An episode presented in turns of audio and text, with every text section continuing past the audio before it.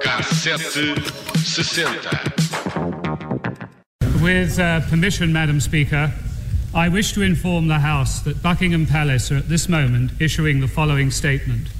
It reads as follows It is announced from Buckingham Palace that, with regret, the Prince and Princess of Wales have decided to separate. Foi o primeiro-ministro John Major que, em dezembro de 1992, anunciou a separação oficial de Carlos e Diana. O anúncio surgiu depois de vários anos de especulação dos, dos tabloides britânicos sobre o casamento, dando conta que Carlos e Diana viviam em casas diferentes e até nas viagens oficiais ficavam em quartos separados. And here's really wonderful fairy tale sight. 11 anos antes, no dia 29 de julho de 1981, quase um bilhão de pessoas em 74 países assistiram ao casamento de sonho do príncipe Carlos, hoje rei, e Lady Diana Spencer. Uma cerimónia grandiosa na Catedral de São Paulo e na presença de quase 3 mil convidados. I, Charles Philip Arthur George. I, Charles Philip Arthur George. Take thee, Diana Francis. Take thee, Diana Francis to my wedded wife. To my wedded wife. To have and to hold from this day forward. To have and to hold from this day forward. For better, for worse. For better, for worse. For richer, for poorer.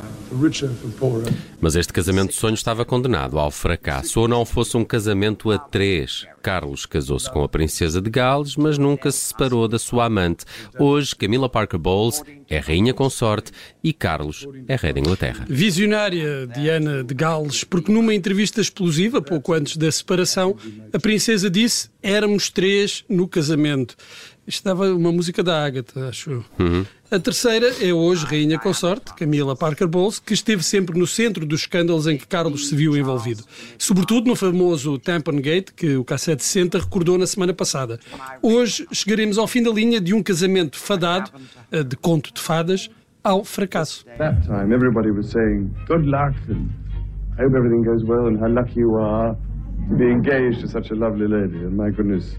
I was lucky enough to marry her. And uh, we had many, many messages. It's amazing what ladies do when your back's turned. It quickly went wrong. Eu já agora podia fazer eh, o conto de fadas, tinha os dias contados. E estava fadado ao insucesso. A experiência da separação foi particularmente dolorosa, sob o olhar atento dos média britânicos, sempre muito ansiosos por notícias da realeza e impiedosos com os membros da coroa. Diana e Carlos, apesar da separação, continuaram a cumprir os deveres reais. Quatro anos depois, em agosto de 1996, dois meses depois da Rainha Isabel ter exortado o casal a divorciar-se, o príncipe e a princesa de Gales chegaram finalmente a um acordo. Depois de muitas negociações, Diana vendeu caro a traição de Carlos e o príncipe não teve outro remédio senão aceitar, até porque a popularidade estava pelas ruas da amargura. Apesar do trabalho meritório que fazia e continua a fazer com o fundo para apoiar as crianças de meios desfavorecidos. Em troca de um acordo generoso e do direito de manter os apartamentos no Palácio de Kensington e o título de Princesa de Gales, Diana concordou em abrir mão do título de Sua Alteza Real e de quaisquer reivindicações futuras ao trono britânico. She suddenly overnight became such a superstar and loved it and feasted on it. She fed herself emotionally on the adoration of strangers. And this caused a huge problem with Charles because rather than being a support to him, she outshone him. Há uma altura em que uh, esta uh, especialista em uh, correspondente da BBC disse que Diana stole his thunder. Eu acho que isto resume bem a forma como Diana sempre teve não só a melhor imprensa do que Carlos e, sobretudo, teve o carinho do povo britânico, coisa que o príncipe e agora rei nunca conseguiu verdadeiramente. Sim, e Carlos, pelo contrário, foi perdendo esse elan de sucessor ao trono. Em algumas alturas, a empresa questionou até se o príncipe tinha o que era preciso para ser rei e, dada a longevidade da rainha, se não deveria abdicar para William, o filho varão do casal, esse sim, visto como tendo uma personalidade carinhosa, como a da mãe, e a estabilidade da avó. Bastou um ano fora das rédeas da Casa Real para se tornar, Diana, na rainha do coração dos súbditos. Chamou a atenção para a África, para a pobreza e, sobretudo, para o problema das minas após a Guerra Civil em Angola.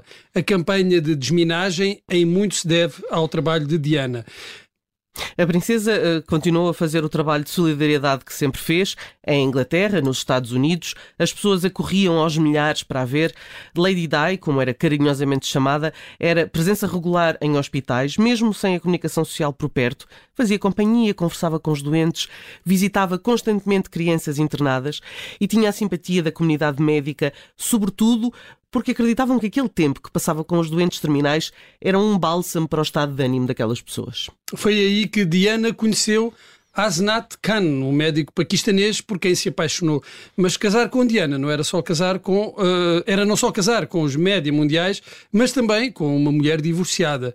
A família tradicional e paquistanesa do, do médico não aprovou e Khan era um mama's boy. o, o, Charles também é um bocadinho. Sim, um bocadinho sim. também, sim. Tem dedo, tem dedo. Mas depois de Cannes seguiram-se outros casos. Uh, após o divórcio, Diana não se coibiu de ser apanhada pelas câmaras e pelos fotógrafos em fato de banho na, a bordo de um, de um iate. Nessa imagem já estava com Dodi Fayed, produtor cinematográfico e, pouca gente sabe, mas foi ele o produtor de grandes sucessos e filmes clássicos como uh, Chariots of Fire, o filme que ganhou os Oscars, mas era sobretudo conhecido por ser filho dos donos dos armazéns Harrods e os dois morreram num acidente de carro em Paris.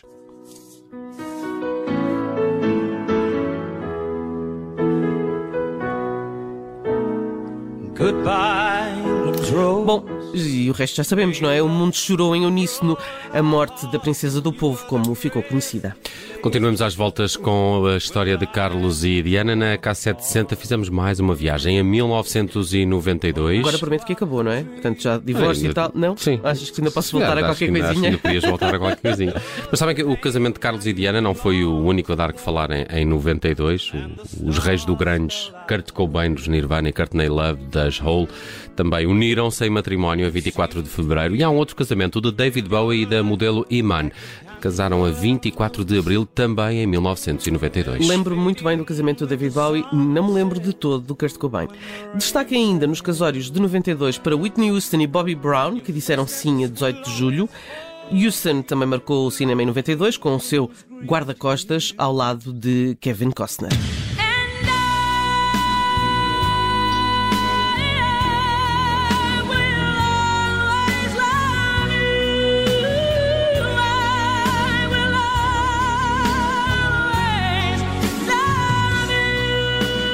Filme foi um dos grandes sucessos do ano, mas ainda assim não foi além do segundo lugar dos mais vistos em 1992 nos cinemas norte-americanos e tudo por causa deste outro grande sucesso.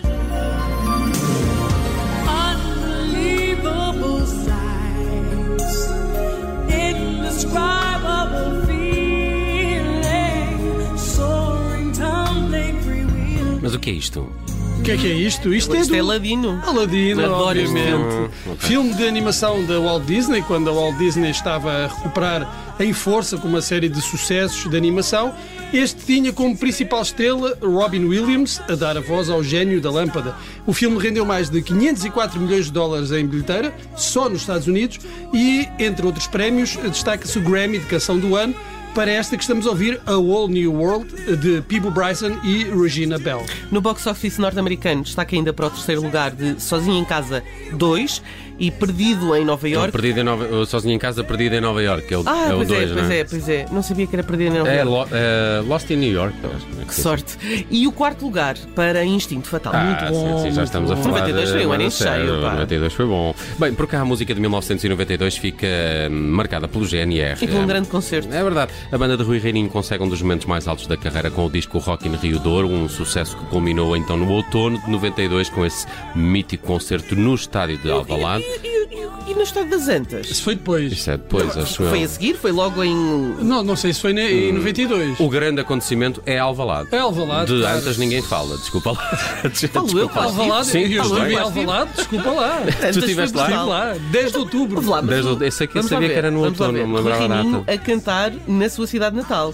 Sim, mas- lá. mas- e Mas para o qual- baile. que banda portuguesa É que enchia. pôs 40 mil Ah, em Alvalade? Nunca aconteceu. Só E aconteceu- naquela aliás, altura nem- todos os grandes, ou a, maior então parte, até. A maior parte dos grandes concertos de, Eram em Alvalade. Eram em Alvalade. Aliás, agora em outubro a RTP Memória Repouso transmitiu no dia o concerto, está disponível no RTP Play. Sente-se que o som não é grande coisa, mas que aquilo de facto foi um acontecimento para, Foi- para foi extraordinário. Para quem 1992. esteve lá, Mais de 40 mil pessoas para ver, um, para ver uma, uma banda eh, portuguesa eh, não é todos os dias. Do, do Rock in Rio Douro saíram muitos sucessos, mas eu fui aqui buscar um que nem sempre eh, passa na rádio. É o Homem Mau dos eh, GNR, aqui a fechar a viagem por uma versão. 92. Grande, grande, grande música.